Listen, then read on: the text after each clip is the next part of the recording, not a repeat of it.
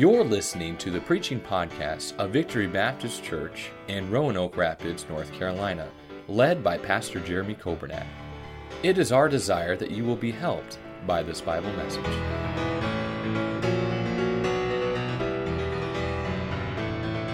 we see in John 13, we see a, a very uh, interesting passage. It's an unusual passage. And it is an event that takes place where Jesus and his disciples are gathered together for a meal. Now, this is not just any meal, this is a special meal. This is a, a the Passover. This had a very uh, a significant uh, spiritual uh, meaning and impact. And of course, we've talked about where that Passover feast came from. Goes all the way back to the time in Egypt when the children of Israel were instructed to, to put the blood over the doorposts of their homes. And when the angel of death passed through the land, God promised that the angel would pass over those homes that had the blood applied. And it's a great reminder, I think it's worth saying again, that only the blood of Jesus saves from sin. And only the blood of Jesus is going to keep you and me from the judgment and the wrath of a holy, righteous, almighty God. And I'm glad that the blood has been shed and the blood has been offered. All you have to do is be willing to accept it. All you have to be willing to do is to put your faith and trust in Jesus Christ and believe and do it His way. And so this is a feast of the Passover, John 13 and verse 1.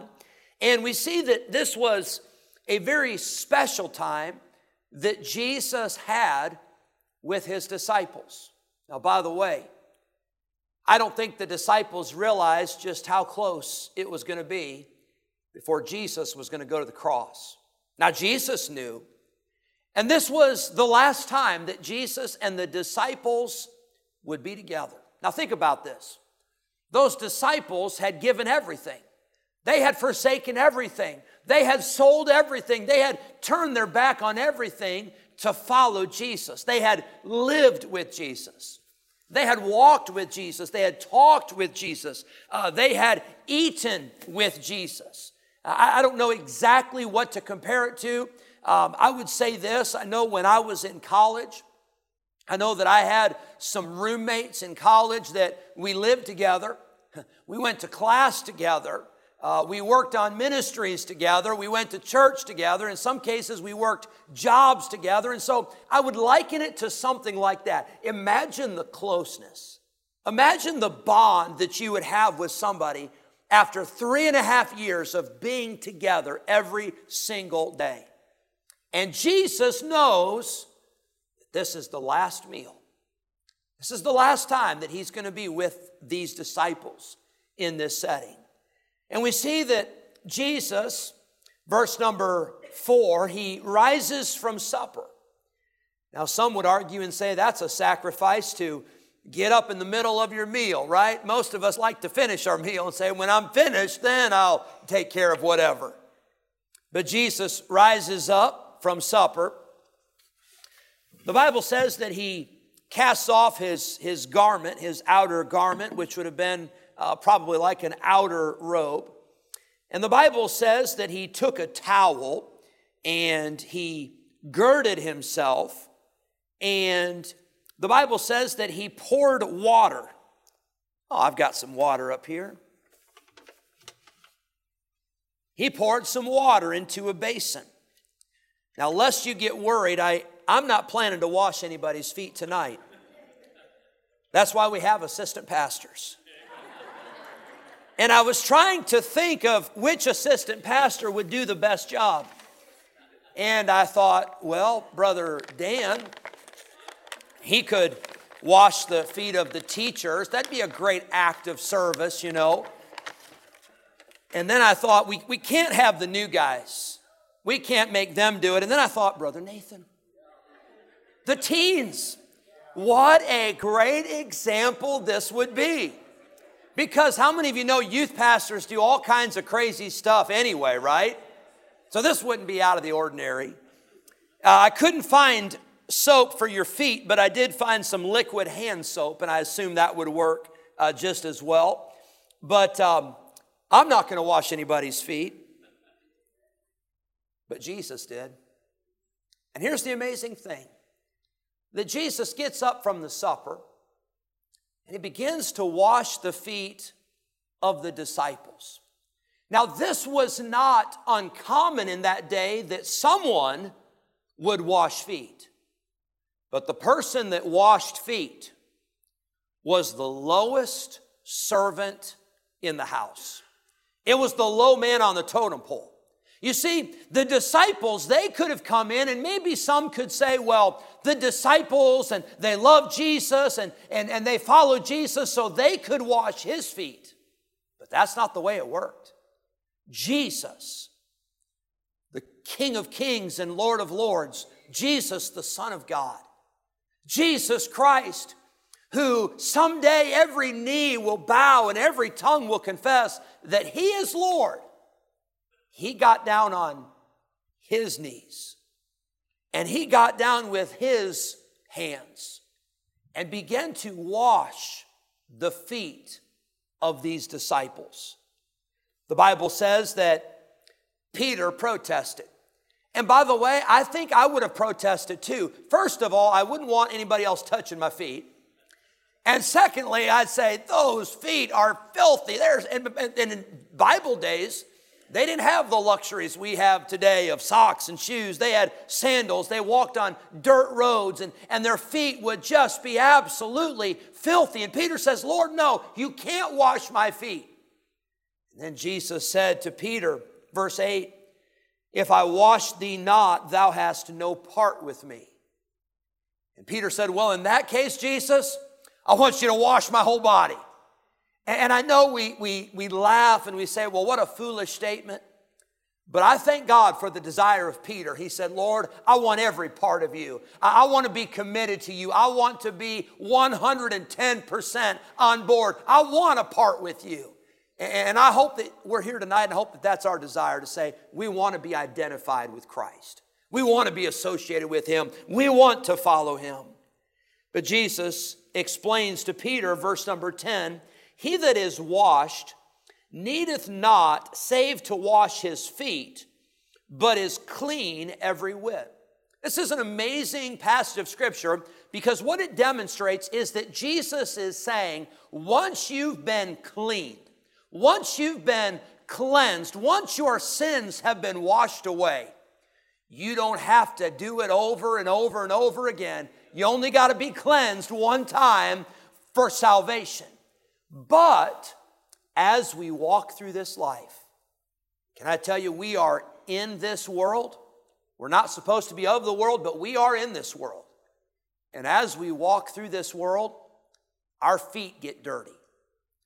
And the custom of the day was that before a guest would come to a meal like this, they would already be bathed, they would already be clean. But in order to get to the, the home of the guest, their feet would get dirty.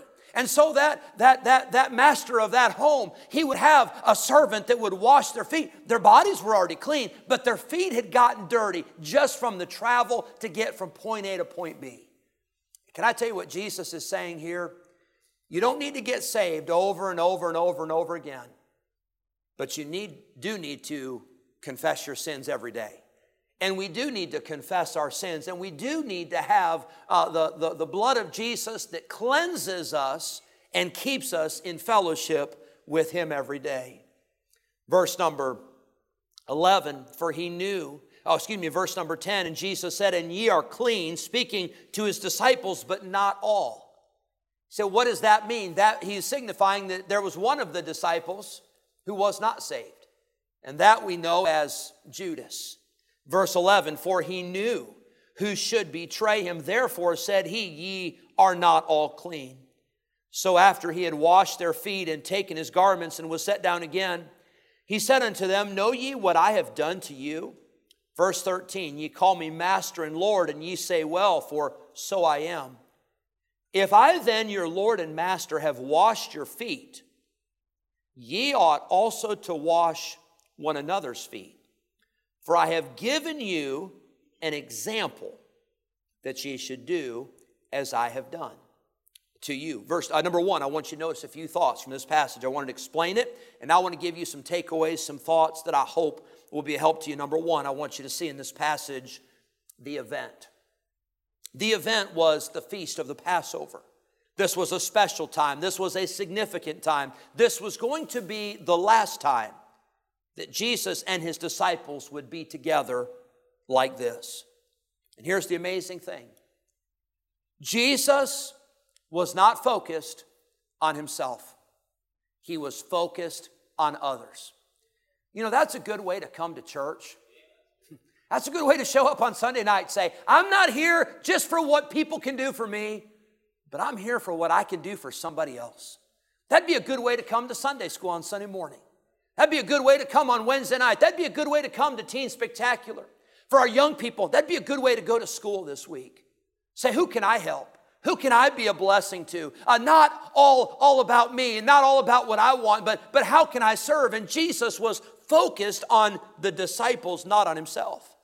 The Bible tells us that Jesus came not to be ministered unto, but to minister and to give his life a ransom for many.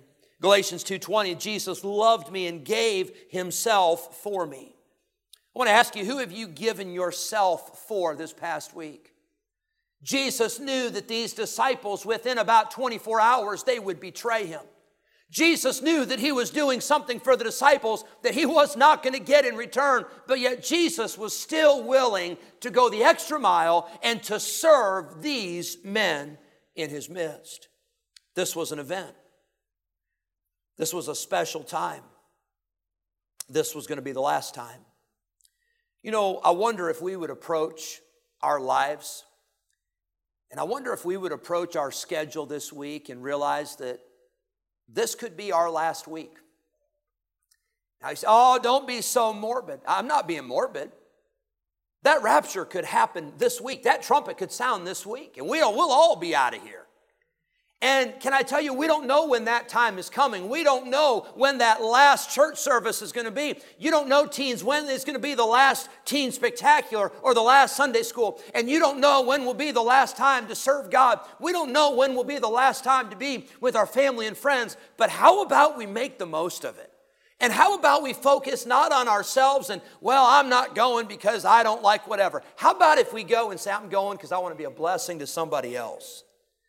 I think about the last phone call, and I've, I've told you this story before.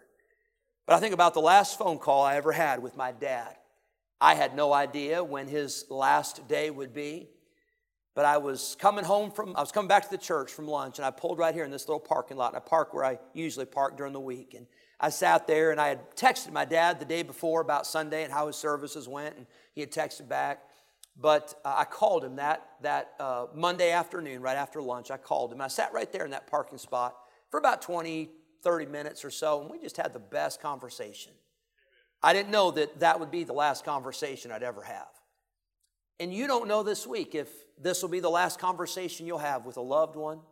You don't know when will be the last birthday. You don't know when will be the last Thanksgiving, the last Christmas. But wouldn't it be great this week if we just said we're going to make the most of every opportunity? We're going to live every day as if it were our last. You say, but Pastor, I've got a family member, I've got somebody, and I've tried to reach out, and I've tried to do whatever, and, and they don't reciprocate it. You can't force a relationship on somebody, but you can love them, you can do your best to reach out, and then you can reach out to people who do love you, and people who do care about you, and people who do need you. And don't have a pity party about how rough your life is and how bad everything is. Focus on the blessings and the goodness of God. God is so good. But I see that Jesus had this event, this Passover with his disciples. It was the last time. Number two, I see not only the event, but I see the end. The Bible says when Jesus knew, it's amazing to think, but when Jesus knew, verse number one, that his hour was come, that he should depart out of this world unto the Father, having loved his own which were in the world. He loved them unto the end. Jesus knew that his time was coming to an end. He knew that he was getting close to the cross. This was the reason he came to this earth. He knew that his time was come. I wonder this evening, I wonder why is it that God has put you on this earth? I wonder what is God's purpose for you. I wonder what is God's purpose in your life. I'll tell you this as far as I know, and the best of my ability, and as far as I know, I'm exactly where God wants me to be, and I'm doing my best to do what God wants me to do. And can I tell you, when Jesus comes back, or when I breathe my last breath, I want to be fulfilling the purpose that God has given me. Can I tell you, we all have a purpose. You say, Well, I'm not a pastor. You don't have to be a pastor. Say, well, I'm not a Sunday school teacher. I'm not a singer. I'm, you don't have to be. God's got a purpose for every one of us. God has a plan. God's got something for you. And when Jesus knew that his hour was come, he knew that that was the very reason he came to die on a cross. We don't know when our time on earth will end, and therefore we must live every day doing that which pleases the Lord. I don't know if tomorrow is going to be your last day or my last day. So, how about we just live tomorrow and live for the Lord? And how about Tuesday? We say, what if Tuesday is the last day? We don't know if Tuesday is the last day. Let's live Tuesday as if Jesus Christ were coming back on Tuesday. Let's live not just for right now, but let's live for the end. Let's live for the finish line. Let's stay focused on what God has called us to do. Number one, I see the event here in this passage. Number two, I see the end. But whew, number three, I see the endurance. I see the endurance, not of the disciples. When the disciples were faithless, Jesus was still faithful. And aren't you glad that Jesus is faithful to you? And he's faithful to me. He always has been, he always will be. The Bible says that Jesus, verse number one, he loved them, he loved the disciples unto the end. Now, that doesn't just mean that Jesus loved them until the cross, because Jesus' love is an everlasting love, it is an enduring love, it is an abiding love. But what it means is that Jesus loved his disciples until that time, and he loved them beyond that time, and he loved them with everything he had. That phrase, to the end, it means to the utmost. It means with everything, with all that he had. I'm glad that God's love is an enduring love. I'm glad that when I wake up tomorrow morning, I know that God still loves me. I don't have to check the news. I don't have to check the stock market. I don't have to check the sports scores. I don't have to check the weather. I don't have to check on anything because when I wake up tomorrow morning, I'm glad I know that God still loves me. You say, but Pastor, what if you fail the Lord? What if you disappoint the Lord? If I do, I'll be ashamed, but God will still love me. And if you do, God will still love you. And I'm thankful that God's love is an enduring love. Uh, forget this nonsense that you've got to work up to a certain level to meet God's approval. You don't have to work up. You never can. You never will. You just have to be faithful and realize that God loves you. And that ought to be the motivation that we need to keep on keeping on. He loved them to the end. He loved Peter, even though he knew that Peter would deny him. He loved Judas, even though he knew Judas would betray him. And I'm glad that God's love is not a conditional love, but it is an agape, unconditional love. I heard a preacher, I'll never forget the message. I was, I was in elementary, I know. It's probably a missions conference. But there was a, a, missionary that came from Africa, and he was talking about the horrible things that he and his family had not only witnessed, but the horrible things that they had experienced done to them personally. And I was just a boy, and I remember hearing these stories, and I thought, how in the world are they ever going to go back to the mission field? How are they ever going to go back and minister to those people? That missionary preached that day about the love of God. And he said, I wrote, I wrote it down years ago and I've kept this outline. He said, I want to say that God loves those people who did those things to me and my family. He loves those people as much as he loves you that are here at this conference. That's amazing. That, we can't comprehend that. But can I tell you, I'm glad that God's love is an unconditional love. He said this He said, God's love is ever reaching. He said, There's no one that's too far gone. There's no one that's too far of a distance that God's love cannot reach. He said, God's love is ever reaching. He said, God's love is never failing. Boy, we fail. We drop the ball. We miss the mark. We, we, we mess things up. But I'm glad that God's love never fails. I'm glad that God's love is never failing. And I like this. He said, We're going back to reach those people and share the gospel with them because he said, The love of God is forever changing. He said, The love of God can change those people. And friend, I want to tell you, look at what the love of God has done for you. Look what it's done for me. Look what it's done for our families. Look what it's done for people all around us. Can I tell you, the love of God is forever changing. I want to have that same kind of love. I want to love the Lord with a love that is real and a love that is genuine, but I feel like so many times I come up short. But I'm glad that God's love has never come up short. He loves you. His love is an enduring love. Number three, the endurance. Number four, quickly. I want you to see in this passage the evil. As Jesus is having uh, this feast with his disciples, as he is washing their feet, the Bible says in verse number uh, two, in supper being ended, the devil, having now put into the heart of Judas Iscariot, Simon's son, to betray him say, well, Pastor, how in the world did Satan put anything into Judas's heart? I didn't think that the devil could control our thoughts, and I didn't think the devil uh, could make us do anything. And you're exactly right. The devil cannot control your thoughts. The devil cannot make you do anything. But you access. There's a lot of damage that that old devil can do. And so that's why the Bible says that we are to not give place to the devil. If, if you've got a house and you say, well, I really don't want the devil being in my house, I'll just, I'll let him have a closet. I'll just let him have a back bedroom. I'll just let him be out in the garage. Friend, I wouldn't let him on the property. I wouldn't let him anywhere within 100 feet of your property. I wouldn't want him within 10 miles. I don't want to give any place to the devil. But sometimes we do. Sometimes we give the devil an opportunity to get in and to work. The Bible says we are to make no provision for the flesh. The Bible says, resist the devil and he will flee from you. It doesn't say to bargain with the devil. It doesn't say to out, try to outsmart the devil. The Bible doesn't say, hey, teenager, it's okay. You can play with sin, and, and, and probably you'll be smart enough to get over it and to be, be victorious. Absolutely not. That's a recipe for disaster. The only recipe for success is to resist the devil, to get away from that devil, to run from that devil, to say, I'm not listening to you. I'm not interested in anything you've got to say.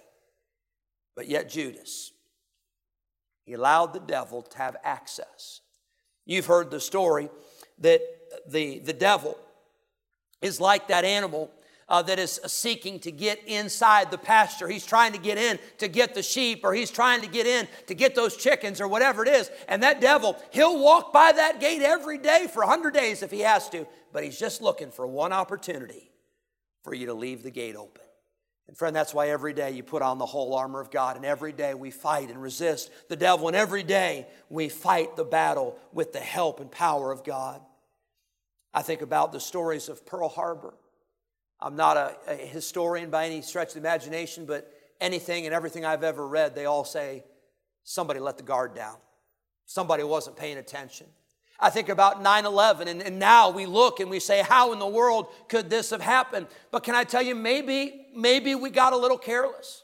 This attack that just took place in Israel uh, by the, uh, the terrorists uh, from Hamas, they've said it, it doesn't seem possible that they could have breached the security in all these places, but they did. And I'm just telling you, the devil's not taking a break.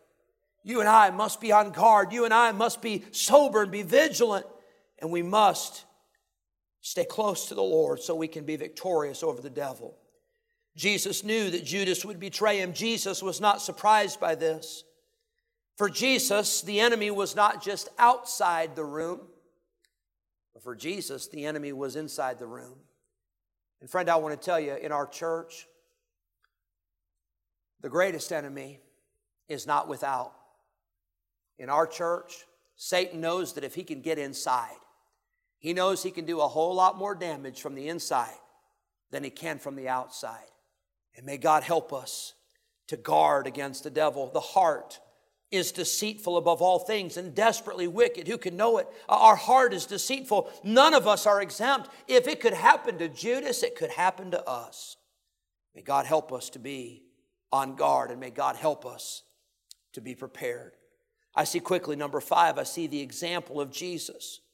Jesus took the towel, he took the water, uh, he went and he washed the feet of those disciples, and uh, he loved them, and he demonstrated that love by serving them. For us tonight, if we love Jesus, I think we ought to be willing to serve him. If you love me, Jesus said, then keep my commandments. Notice in this passage how Jesus was thorough in his service. I love this. Verse 4 He riseth from supper. And John gives every specific detail. He didn't just say, and Jesus washed the feet. He says he got up from supper, he laid aside his garments, he took a towel, he girded himself, he poured water in a basin, he began to wash the disciples' feet and to wipe them with the towel wherewith he was girded. Jesus was committed from start to finish. And that ought to be our desire as well. If we're going to serve the Lord, let's be all in. Let's be thorough. Let's be from start to finish. Oh, anybody can start. Anybody can start a race. Anybody can start a job. But not everybody finishes. May God help us to finish the race that God has called us to.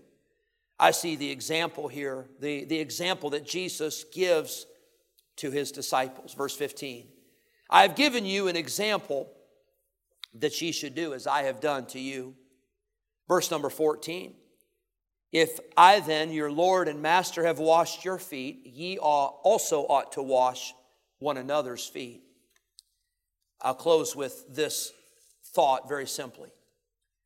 So, Pastor, Jesus was washing the feet of the disciples, and that was a picture of, of the daily cleansing that was necessary because of, of sin. And, and we need to confess our sins and we need to uh, uh, admit our sins and acknowledge our sins and, and don't cover your sin, but, but confess it and forsake it and, and let God cleanse you.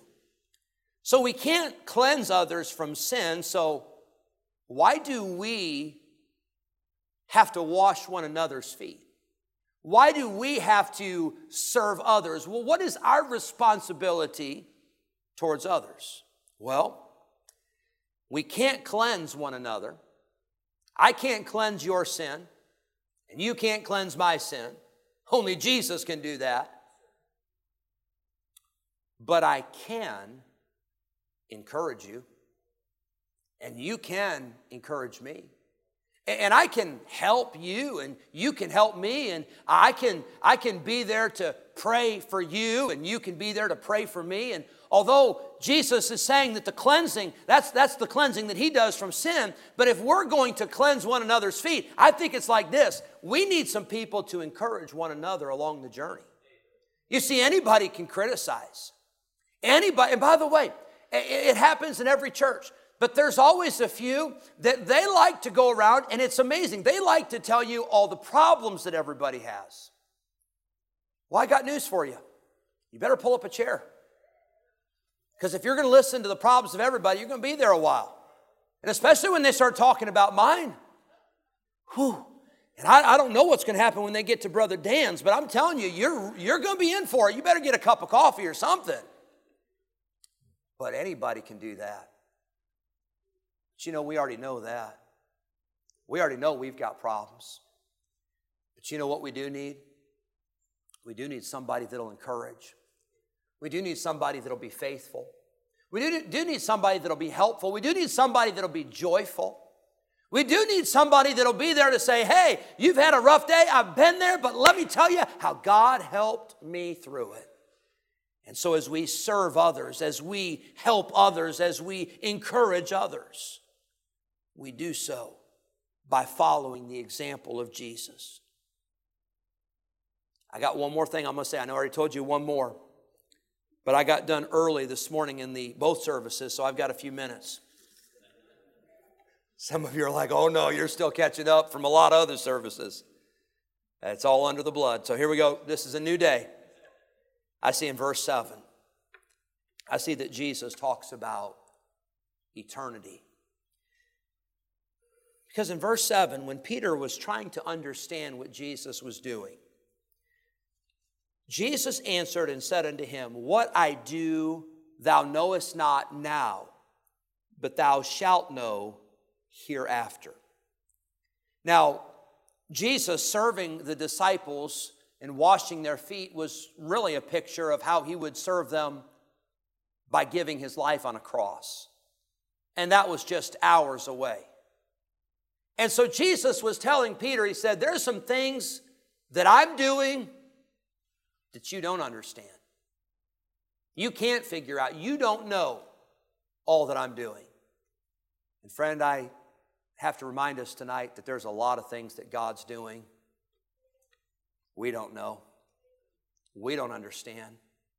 We can't explain. We can't figure it out. But Jesus said, The things that I do, thou knowest not now, but thou shalt know hereafter. Did you know there's coming a day? We, we, we sing about it and we refer to it as the sweet by and by. And we'll understand it better by and by. One of these days when we get to heaven, it's all going to make sense. When we get to heaven and we see what God was doing, I think we're going to be blown away. I think we're going to be amazed at how God was actually using trials and burdens and heartaches and difficulties, and those may have been the very things that you and I needed the most to keep us close to God. And those may have been the very things that caused other people to get saved. And those may have been the things that God used to, to be a testimony to somebody at your workplace that you don't even know that you're having an impact on their life, but God knows. And friend, I want to remind you the things that we do down here sometimes they don't always make sense. But one of these days, we'll understand it all. One of these days, God's going to, I believe, roll out and say, oh, You remember that time you were going through that? Let me show you what I was doing there. And you know that burden or that trial that you went through that you thought you couldn't make it through? Well, let me show you what I did. Let me show you how that worked out for good for them that love God and for them who are the called according to his purpose. I don't know what you're going through tonight. Some of you, I know maybe a part or a little bit of your burdens or your heartaches, but I know this. We don't always understand it now, but one of these days, it'll all make sense. And one of these days, we'll be glad we stay faithful and trusted Him. Father, I pray that you'd work in our hearts and help us Lord, from this message, I pray that we would follow the example of our Lord and Savior. May we serve others. May we help others. May we humble ourselves and not think that we're better than others, but may we recognize that the greatest is not the master, but the greatest is the servant. And thank you for how clearly that was demonstrated in the life of our Lord and Savior Jesus Christ who became a servant, who took upon him the form of a servant, and became a man to come to this earth so that we could have eternal life in heaven. Thank you for listening to the preaching podcast of Victory Baptist Church in Roanoke Rapids, North Carolina, led by Pastor Jeremy Kobernat. For more information about our ministry, please visit our website at vbcrr.org. May God bless you as you serve Him this week.